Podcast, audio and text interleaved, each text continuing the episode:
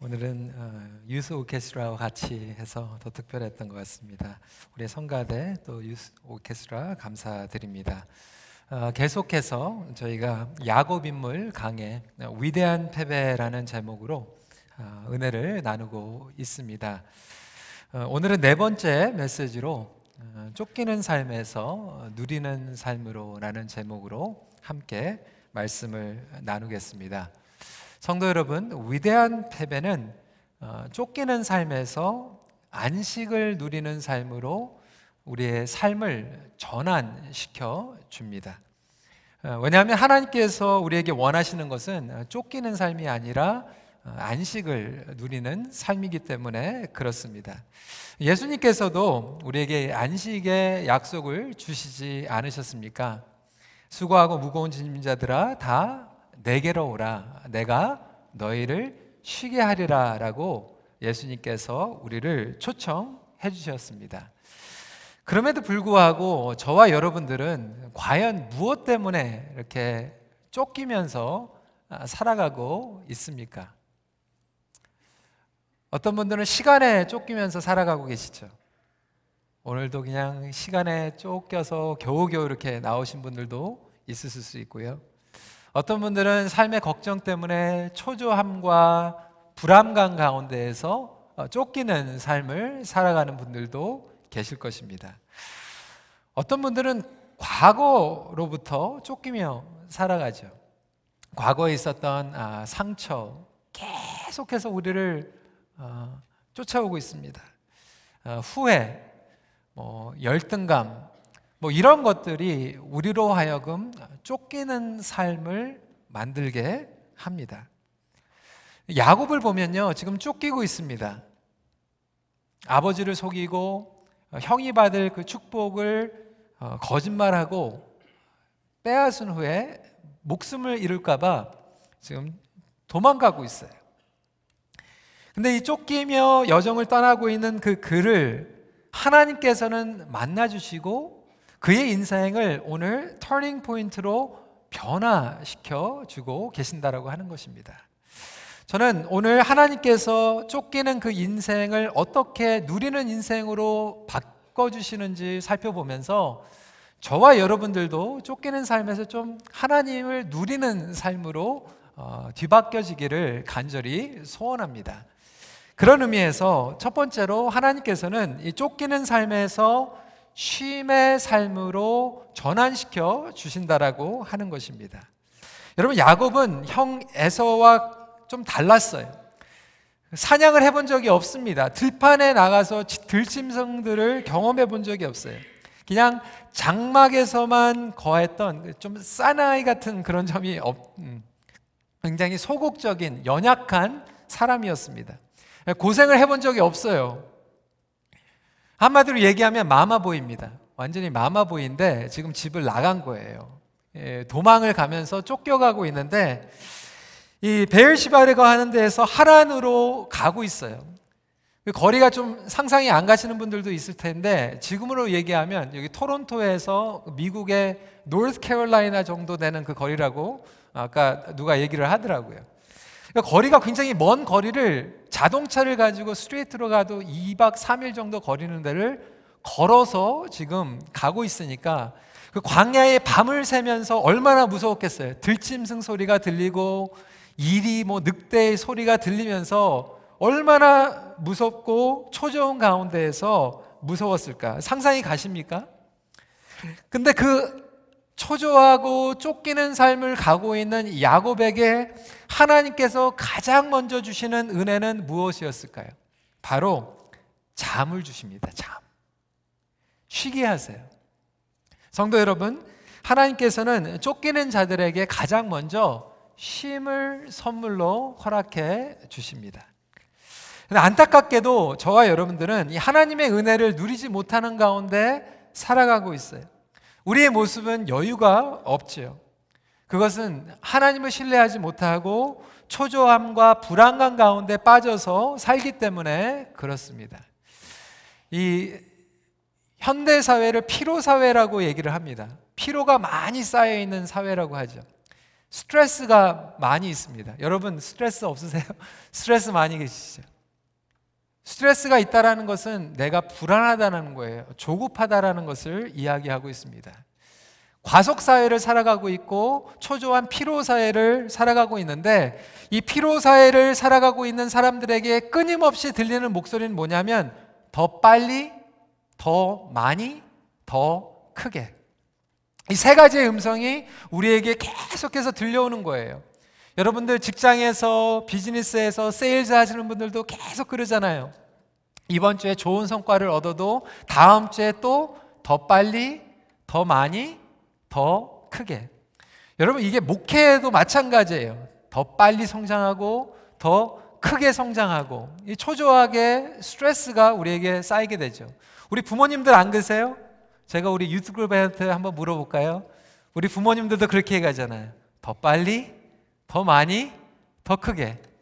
우리는 이러한 메시지를 우리 스스로가 하고 있다라고 하는 것입니다. 롤러 메이가 이렇게 얘기를 했어요. 인간은 길을 잃었을 때 더 빨리 뛰어가는 유일한 동물이다. 여러분 공감이 가세요? 동물은요, 길을 잃으면 제자리로 돌아간대요. 모든 동물들이 길을 잃어버리면 제자리로 돌아가는데 유일하게 사람만 길을 잃어버리면 더 빨리 간대요. 어디로 가는지도 모르면서 더 빨리 가버리는 거예요. 이것이 바로 인간의 죄성을 드러내주고 있는 것이 아닌가 생각이 됩니다. 야곱은 더 많이, 더 크게, 형을 속여서라도, 남을 속여서라도, 훔쳐서라도 그렇게 가고 있는 것입니다. 그러다 보니까 피로가 쌓이는 것이죠. 쉼이 없죠. 우리에게 여유가 없습니다. 여유가 없다 보니까 우리에게 쉼이 없는 것입니다. 토마스 맥아파이는 이렇게 얘기를 했어요. 수면을 제대로 취하지 못하는 사람들은 심리적으로 활력이 결여되고 잘못된 결정을 내리며 집중력과 효과적인 사고력이 떨어진다. 그런 사람들은 삶의 균형을 잃어버리게 되고 꿈을 꿀 수가 없고 통찰력조차 잃어버리게 된다라고 이야기를 하고 있습니다. 그러면서 이분이 그 강해에서 얘기를 하는 게 예, 대표적으로 한국교회 목회자들을 예로 드는 거예요. 이 한국 교회 목회자들이 잠을 제대로 못 잔다는 거예요. 새벽에 일어나 가지고 하루 종일 이렇게 사역을 하고 이제 밤 늦게 들어가고 잠을 잘 못 잤다 보니까 저희가 그 얘기를 들으면서 좀 공감이 되더라고요. 여러분 한국 교회 이민 교회 목회를 하면서 목회자들이 가끔 엉뚱한 결정을 할 때가 있어요. 엉뚱한 일을 할 때가 있어요. 여러분 왜 그렇습니까? 잠을 못 자서 그래요. 좀 잠을 자면 좀 제대로 판단력이 생기고 통찰력이 생기게 된다라고 하는 것입니다. 여러분 어린아이들 갓난아이들 키우시는 분들 공감이 되지 않습니까? 어린아이들이 우는데 부모님들은 키우면서 알아요. 어, 얘가 배가 고파서 우는지 기저귀를 갈아달라고 하는지 아니면 졸려서 우는 건지 딱 알게 돼요. 저도 애를 둘을 키우면서 예전에 아이들 이제 잠을 제가 굉장히 잘 재웠거든요. 근데 참 재밌는 것은 얘네들이 피곤하다고 막 우는 거예요. 제가 그렇게 얘기를 했어요. 너는 눈만 감으면 잠을 잘 수가 있는데 왜 이렇게 찡찡거리니? 눈만 감으면 잘 수 있는데 뭐 뭐가 이렇게 스트레스를 받아가지고 찡찡거리는 이해가 안 될 때가 있다라고 하는 것이죠. 근데 여러분 우리 현대 사회를 살아가면서 때로는 우리가 이 어린아이와 같이 이렇게 frustration이 이고 막 짜증이 나고 그럴 때가 많이 있지 않습니까? 그럴 때 하나님께서 우리에게 말씀하시는 건 그냥 자.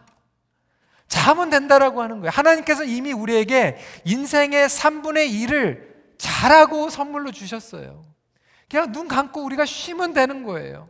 그런데도 불구하고 우리는 이 폭력과 과속과 스트레스와 피로 사회를 살아가면서 쉬지 못하고 여유를 잃어버리고 더 빨리, 더 많이, 더 크게라고 우리 스스로를 채찍질하면서 자지도 못하고 쉬지도 못하고 그렇게 살아가게 됩니다. 여러분 푹 주무시잖아요. 해피해요. 푹 주무세요.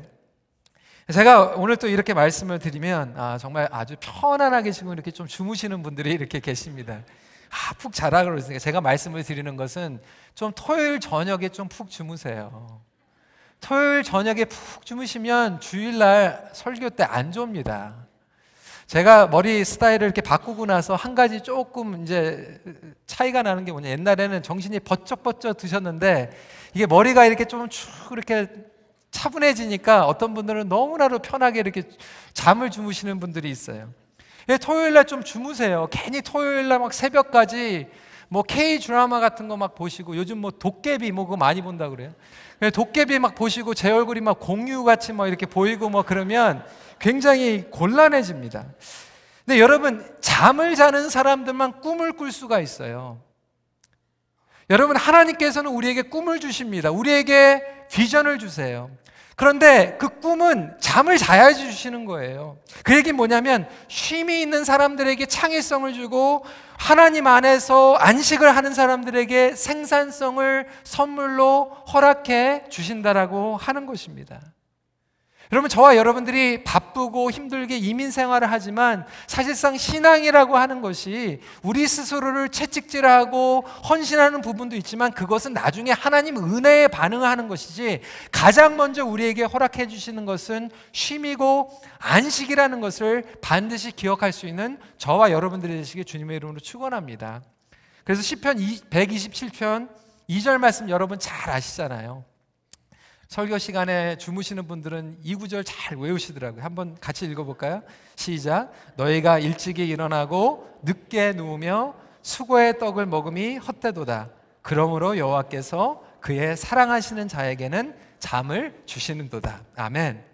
근데 우리가 이 구절은 너무나도 좋아하는데 한 가지 기억을 해야 되는 것은 우리는 2절만 기억하는 것이 아니라 1절을 기억해야 된다는 거예요.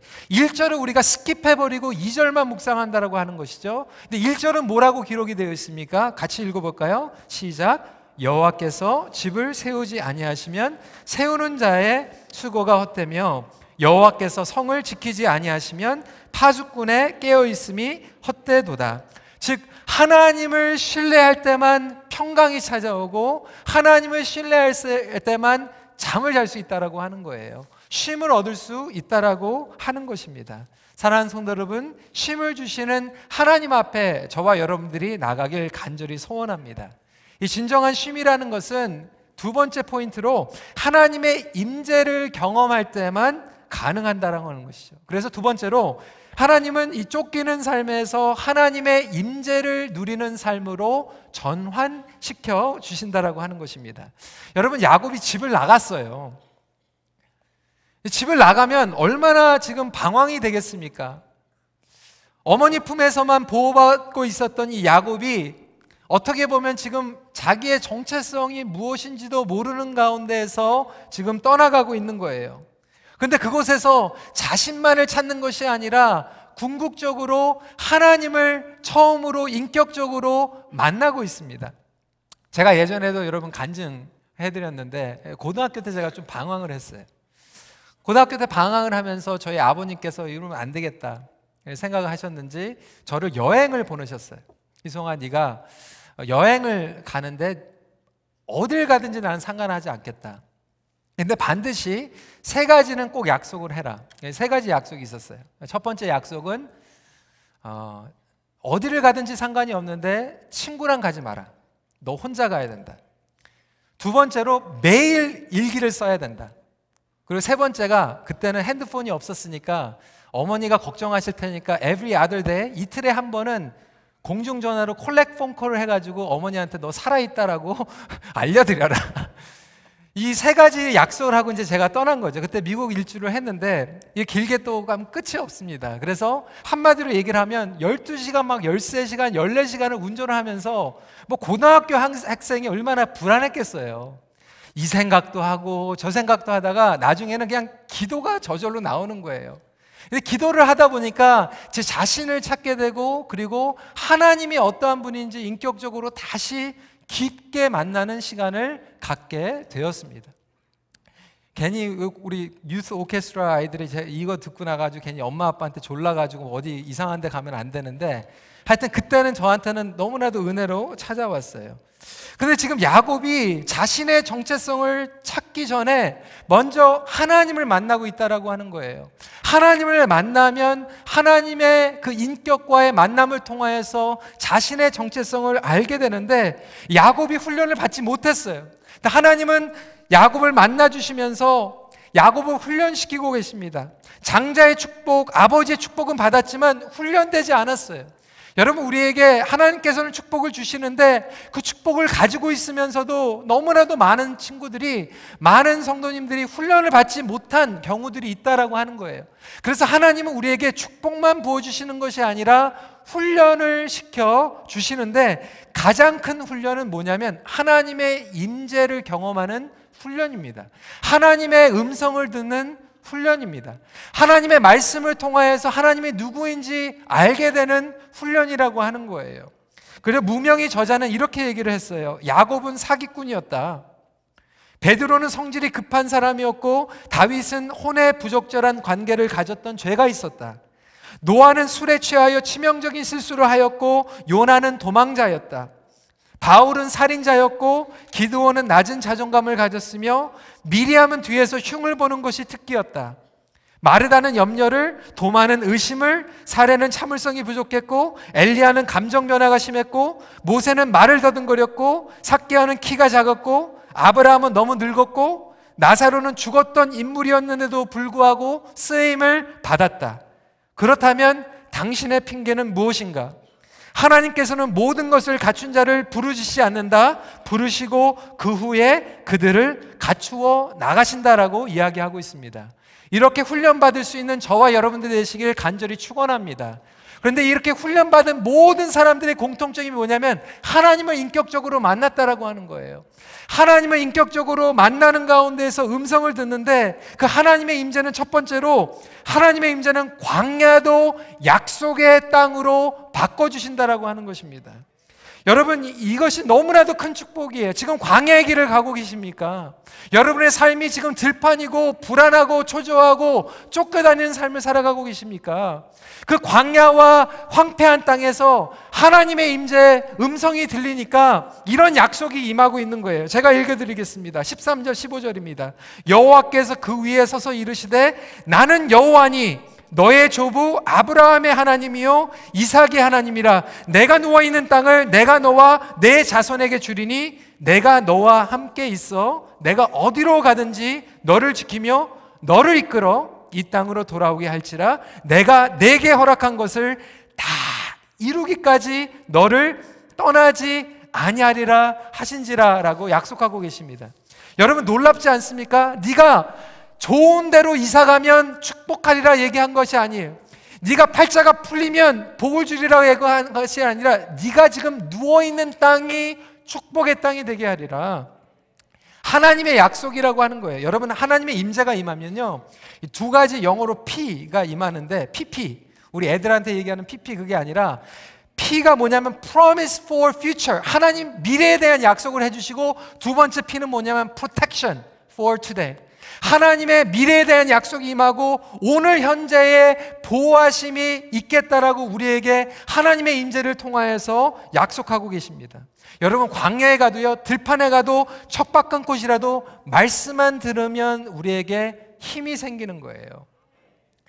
여러분 제가 누누이 말씀을 드리지만 제가 충격을 받았던 데가 언제면 2004년도에 첫, 처음으로 아프간이라는 때를 갔어요. 우리 정태 선교사님 네 분 지금 계시지만 우리 EM팀하고 처음에 갔는데 완전 충격을 받았어요. 완전히 그 어떻게 그런 열악한 데가 있는지. 근데 카불에 가가지고 우리 정태 선교사님 네 분하고 젊은 한국 선교사님들이 오셔가지고 식사를 같이 하는데 저는 문화 충격, 컬처샥을 받아가지고 충격에 밥이 제대로 안 넘어가는데 거기에 그 젊은 선교사님들하고 있었던 그 아이들, 조그마한 아이들이 너무나도 행복하게 엄마, 아빠 품에서 막 노는 거예요. 그러면서 제가 깨달았던 게 뭐냐면, 야, 얘네들한테는 아프리카에 가든 사막에 가든 아프가니스탄 상관이 없이 엄마, 아빠 품에 있으면 그냥 행복한 거예요. 엄마, 아빠 품에 있으면. 그렇다면 저와 여러분들도 마찬가지 아닙니까? 아무리 황폐한 곳에 있을지라도 사막의 길을 갈지라도 하나님 아버지의 품에 있고 하나님의 임재 가운데 있으면 광야의 땅이 약속의 땅으로 변화될 줄 믿으시기 바랍니다. 그래서 지금 우리가 너무나도 힘든 삶을 살아가고 있을지라도 하나님의 임재하심을 경험하는 것이 가장 중요하다라고 하는 거예요. 근데 여러분 우리가 광야에 들어가고 너무나도 척박하고 마음이 급하면요. 하나님 음성을 잘 들어야지 헛것을 들을 수가 있어요. 헛것. 잘못 볼 수가 있어요. 모하멧이요. 하나님 찾으러 그 사막에 갔다가 헛것을 들어가지고 이상한 종교를 만들지 않았습니까? 그러니까 괜히 광야에 가가지고 환상을 본다고 무조건 좋은 게 아니에요. 근데 오늘 이 보, 말씀을 보니까요, 하나님께서는 야곱에게 잠을 먼저 주시고요, 잠과 심을 통해서 사다리의 환상을 보여주십니다. 여러분, 이 사다리의 환상은 놀라운 환상이에요. 사다리의 의미는 무엇입니까? 하나님과 야곱과 하나님과 인간과 하늘과 땅의 다리 역할이에요. 링킹을 하는 역할이에요. 이 사다리의 의미는 뭡니까? 친밀한 교제, 하나님과의 쌍방의 소통을 이야기하고 있어요. 이 사다리를 통해서 하나님의 사자들이 오르락 내리락 하는 환상을 보고 있는 것입니다. 근데 여러분 놀라운 것은요, 이 사다리가 그냥 의미 없는 그냥 사다리가 아니라 신학적으로는 예수 그리스도를 예표하고 있다라고 하는 거예요.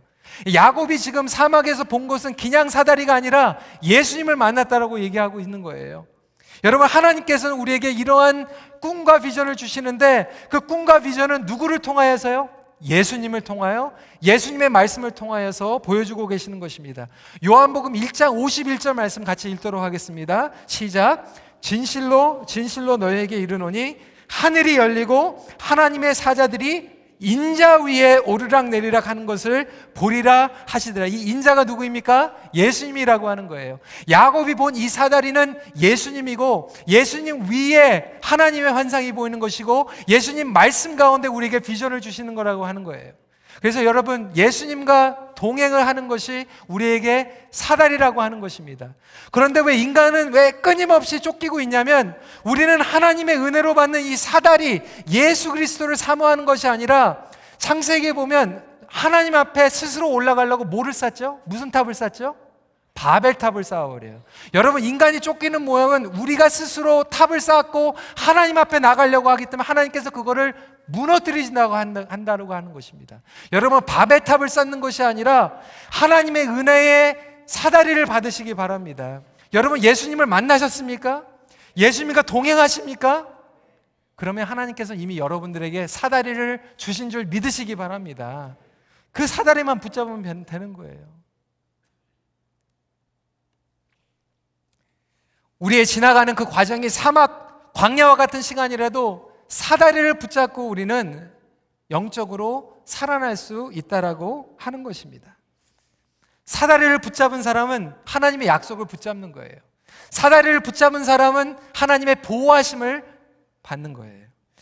하나님의 임재는 두 번째로 평범한 것도 예배의 처소로 바꿔주신다라고 하는 것이죠. 하나님의 약속을 받는 자에게 가장 먼저 드러나는 반응은 뭐였죠? 예배요. 그러면서 야곱이 베델이라고 이름을 정하면서 이 베델의 뜻 잘 아시죠? 하나님의 집, 하늘의 문이라는 뜻을 가지고 있습니다. 근데 원래 이 지역의 이름은 베델이 아니었어요. 야곱이 만든 이름이지 그 전에는 루스라고 하는 곳이었습니다. 여러분, 루스라고 하는 곳에 어떤 의미가 있는지 아시는 분? 어떤 의미가 있는지 아세요? 제가 답을 드릴게요. 별 의미가 없어요. 이 루스라고 하는 데는 팔레스타인 지역의 중간 정도 되는 그냥 황폐한 도시였어요. 의미가 없는데요. 그런데 이 의미가 없는 곳이 예배함으로 의미가 생기는 거예요. 아, 물론 아, 성경 공부 조금 이렇게 하신 분들은 어, 의미가 있는데 창세기 12장에 아브라함이 여기에서 예배를 드리지 않았냐? 그렇게 말씀하시 창세기 12장 8절 말씀 읽어드리겠습니다. 시작. 거기서 베델 동쪽 산으로 옮겨 장막을 치니 서쪽은 베델이요 동쪽은 아이라. 그가 그곳에서 여호와께 제단을 쌓고 여호와의 이름을 부르더니 야곱의 할아버지였던 아브라함이 예배를 드린 곳에 등장을 하는데 그것은 베델이 아니에요. 베델의 동쪽이었어요. 그리고 그때는 아브라함이 베델이라고 얘기하지도 않았어요. 이 모세 오경이 써여지면서 나중에 아 거기가 베델이었다 얘기를 하는 것이지 rewind 해가지고 베델인 것이 아브라함이 그때 베델이라고 얘기한 것이 아니라 손자 야곱이 예배하면서 루스 땅이 베델이 된 거예요. 여러분 여기에서 핵심은 뭐냐면 아무런 의미가 없는 황폐한 곳, 평범한 곳이 하나님을 예배함으로 특별한 곳으로 전환되고 있다라고 하는 거예요.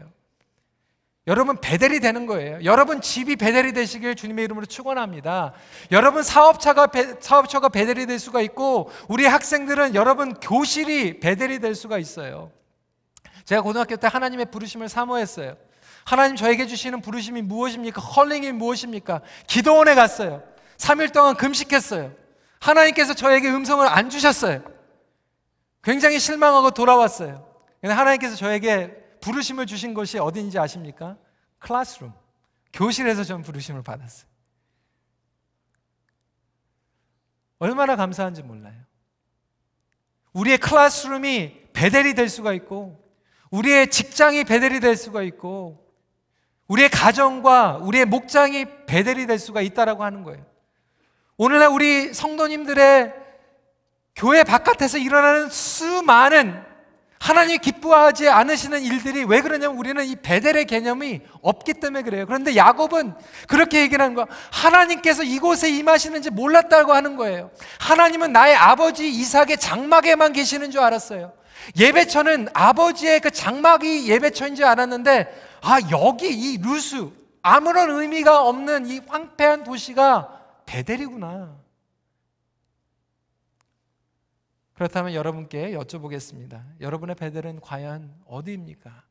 매일매일 삶마다 베델이 될 때 결국 우리는 쫓기는 삶에서 하나님의 임재를 누리는 삶으로 하나님께 예배를 드리는 삶으로 변화될 수 있다라고 하는 것입니다. 마지막입니다. 쫓기는 삶에서 헌신은, 헌신의 삶으로 전환시켜 주신다라고 하는 거예요. 여러분 이 야곱이요 정말 욕심장이에요. 얼마나 욕심이 많으면 거짓말을 합니까? 욕심 때문에 지금 쫓겨가고 있어요. 아버지의 축복을 훔치고 형의 축복을 훔치고 야망과 이 욕심의 사나이가 헌신을 기쁨으로 하는 인생으로 바뀌고 있어요.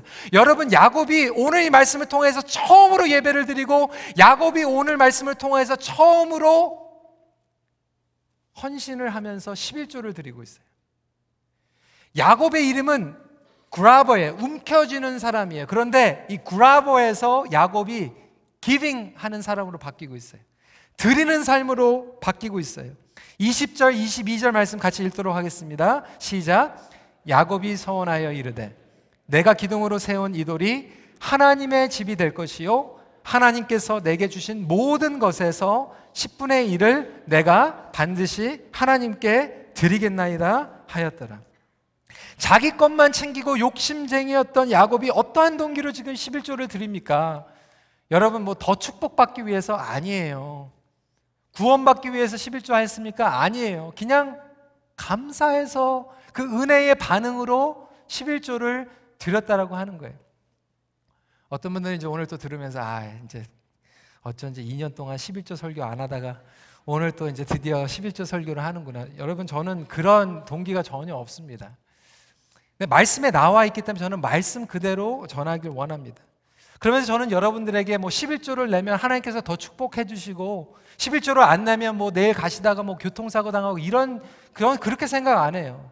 근데 저는 이 11조에 대해서 이번 주에 어, 누가 이 페이스북에 어, 제가 좋아하는 우리 김동호 목사님께서 설명을 해주신 것을 올려놨는데 너무나도 좋아가지고 공감이 돼가지고 그것을 제가 오늘 여러분들과 함께 나누길 원합니다. 11조에 대해서 정리를 해주시는데 한번 보시기 바랍니다.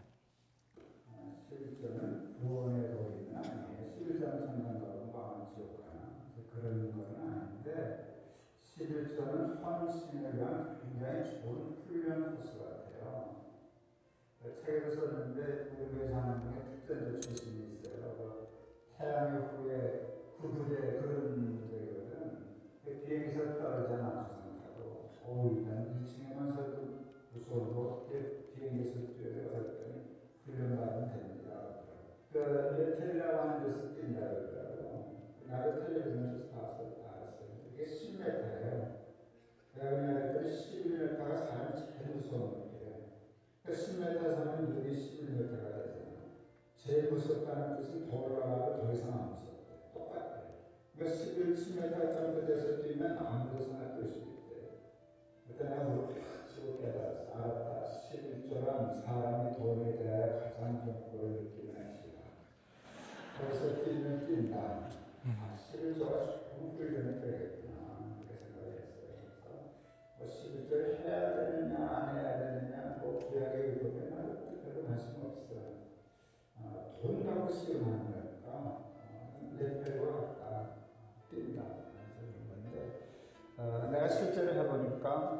그래서 난 11조를 아주 율법적으로 했어요.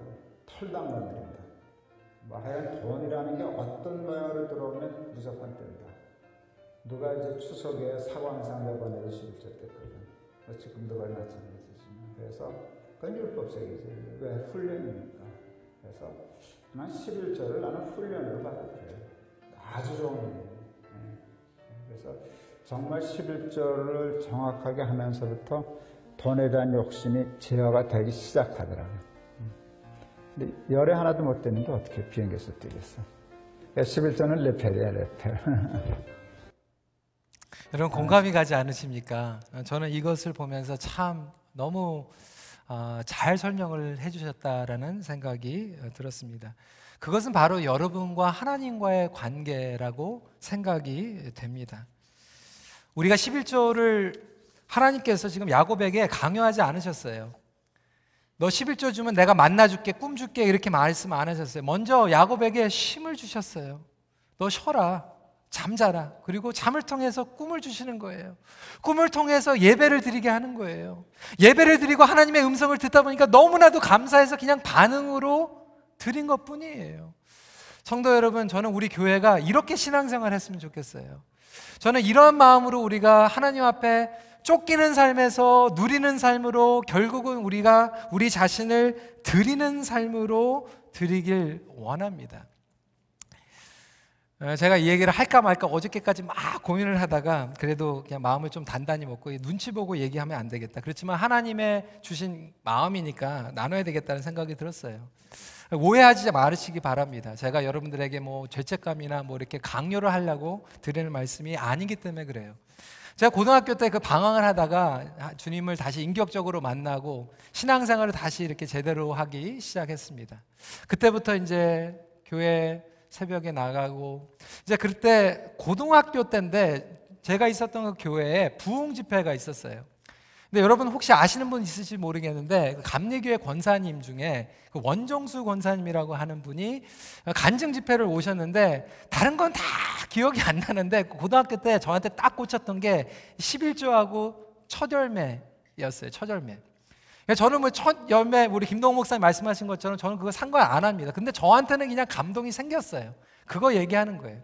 그리고 나서 제가 고등학교 때 여름 방학에 이 한국 신문에 이제 구직 원티드 사람 구합니다 이 광고를 보고 제가 여름에 그냥 친구들하고 놀기가 너무 시간이 아까워 가지고 취직을 했습니다. 고등학교 때 이 영하고 블로어에 있는 그 홀트 램피루 백화점 밑에 있는 그 카페에서 일을 했어요. 처음으로 첫 월급이란 것을 제가 페이체크를 받았는데 그때 그 왔던 그 간증이 생각이 나가지고 그때 고등학교 학생한테 여름 방학에 버는 그 first paycheck는 굉장히 큰 거였어요. 근데 그거를 그냥 눈 딱 감고 그냥 하나님 앞에 드렸어요. 근데 그것은 그냥 별로 이렇게 생각이 안 나는데 그리고 나서 제가 목회의 길을 들어서면서 전도사가 되고 제가 사역지를 옮길 때마다는 그렇게 못했습니다. 솔직하게 제가 고백을 하는 거예요. 근데 제가 전도사 처음 돼가지고 처음으로 받았던 그 사례 700불을 받았어요. 큰 돈입니다.